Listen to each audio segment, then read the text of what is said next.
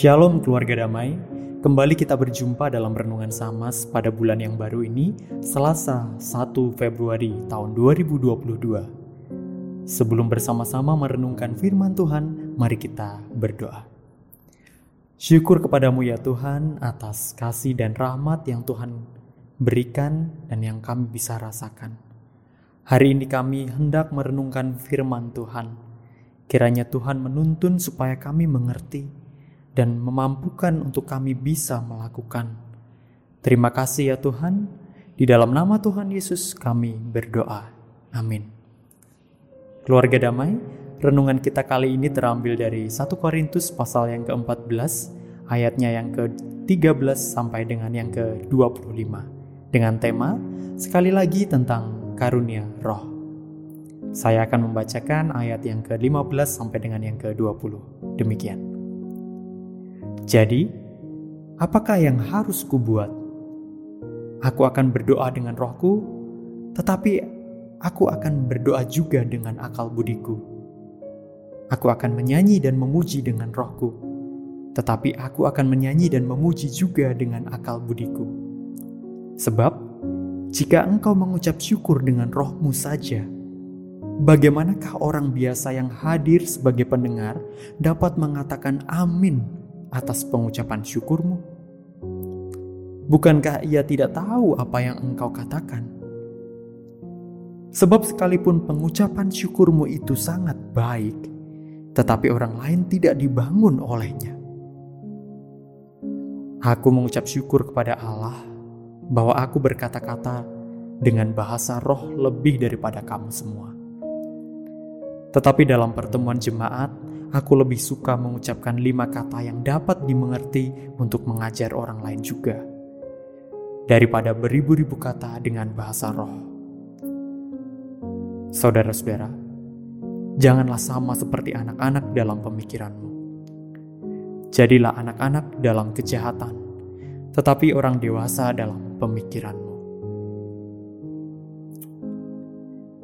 Keluarga damai, Membahas tentang jemaat Korintus memang menarik. Dari bacaan kita, ayat yang ke-20 merupakan salah satu ayat yang unik menurut saya. Paulus mengatakan demikian. Saudara-saudara, janganlah sama seperti anak-anak dalam pemikiranmu. Jadilah anak-anak dalam kejahatan, tetapi orang dewasa dalam pemikiranmu. Kalau biasanya kita mendengar anak-anak dijadikan contoh yang baik dalam pengajaran, namun kali ini justru digunakan kata jangan di ayat tersebut. Tapi sekaligus dijadikan contoh yang baik juga, tapi juga unik. Karena harus meniru anak-anak dalam kejahatan. Jangan seperti anak-anak dalam pemikiranmu, tetapi jadilah orang dewasa dalam pemikiranmu. Ayat ini menarik ketika dikaitkan dengan jemaat Korintus yang adalah sebuah jemaat besar Jemaat yang berisi orang-orang yang pintar dan berhikmat. Nah, kita tahu barangkali relatif kaya juga jemaat di sana. Nah, keluarga damai, pernahkah keluarga damai mendengar anak-anak kecil yang saling menceritakan tentang mainan barunya? Hey, ini aku punya boneka baru. Uh, aku punya mobil-mobilan baru.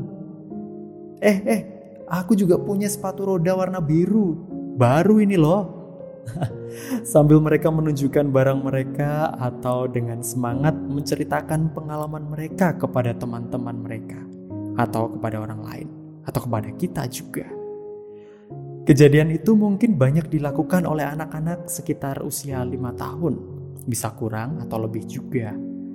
Kesukaan mereka untuk membanggakan apa yang dimiliki kadang juga ditambahi oleh cerita-cerita yang mereka karang. Terkadang, cerita karangan itu muncul begitu saja dari mereka ketika kita bertanya dan mengobrol lebih panjang dengan mereka.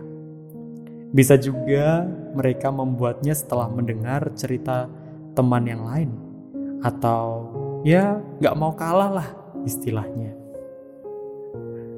Namun ketika itu terjadi, seolah-olah kita bisa mudah mengetahui bahwa itu adalah cerita yang dikarang. Biasanya, kalau kita tanya lebih lanjut, ceritanya sudah kelihatan tidak konsisten berubah-ubah. Nah, langsung ketahuan. Wah, ngarang ini anak ini. Tapi kita mungkin akan senyum-senyum saja mengiyakan. Nah, dalam hati kita berkata, ya namanya juga anak-anak. Barangkali itu juga yang dimaksud Paulus kepada orang-orang di Korintus. Kepada mereka yang masih suka memamerkan apa yang mereka rasa menjadi sebuah keunggulan.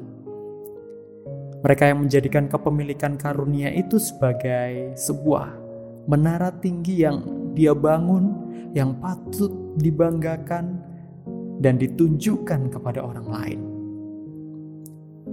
Namun semua itu kemudian diruntuhkan oleh Paulus dengan mengatakan bahwa itu tidak berguna, tidak berguna bagi jemaat, sehingga tidak perlu untuk ditunjukkan.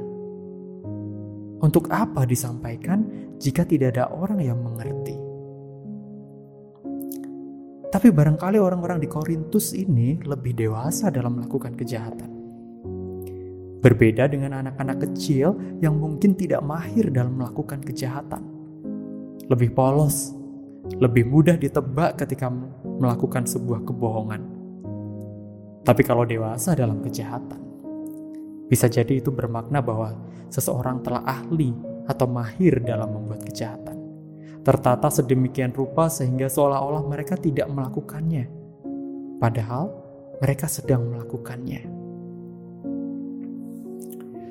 Pada akhirnya Paulus mengajak jemaat untuk dewasa dalam pemikiran Setidaknya mereka bisa tahu apa yang baik dan yang jahat.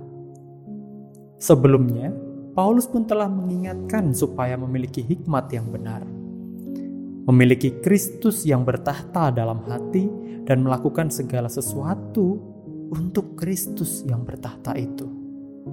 Bersaksi untuk Kristus, bukan untuk diri sendiri. Kesaksian ini juga adalah hal penting menurut Paulus di ayat yang ke-16, Paulus mempertanyakan tentang bagaimana orang bisa mengerti dan mengatakan amin atas ucapan syukur kita jika itu dikatakan dalam bahasa yang tidak dimengerti. Ada juga orang yang barangkali sengaja menggunakan kata atau bahasa yang tinggi-tinggi. Kata-kata yang penulisannya saja sulit, apalagi membacanya. Itu sengaja digunakan untuk menunjukkan kualitas diri. Dari sisi pendengar pun, saya terkadang begitu. Seolah-olah ada kesan bahwa semakin sulit kata-katanya dimengerti, maka semakin pinterlah orang yang bicara itu. Jadi saya semakin percaya dan terkesan dengan orang itu. Meskipun sebenarnya tidak banyak juga hal yang saya bisa mengerti dari apa yang disampaikan. Tapi Tuhan Yesus justru melakukan sebaliknya.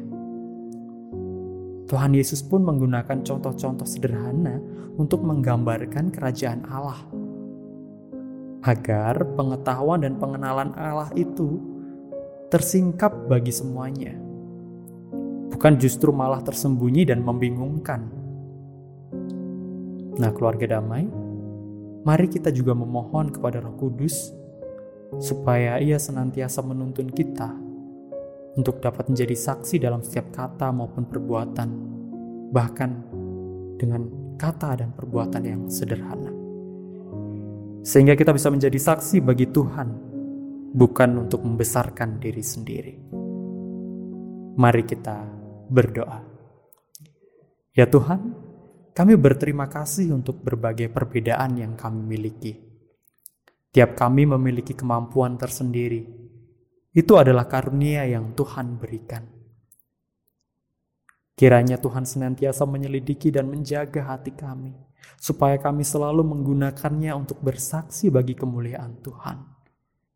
Sehingga orang melihat Tuhan dalam setiap kata yang kami ucapkan, dalam setiap tindakan yang kami lakukan juga. Di dalam nama Tuhan Yesus kami berdoa. Amin. Demikian sama kita hari ini, selamat berkarya dan memuliakan Tuhan dengan karunia yang dimiliki. Dan Happy Chinese New Year juga untuk keluarga damai yang merayakan. Tuhan memberkati kita semua.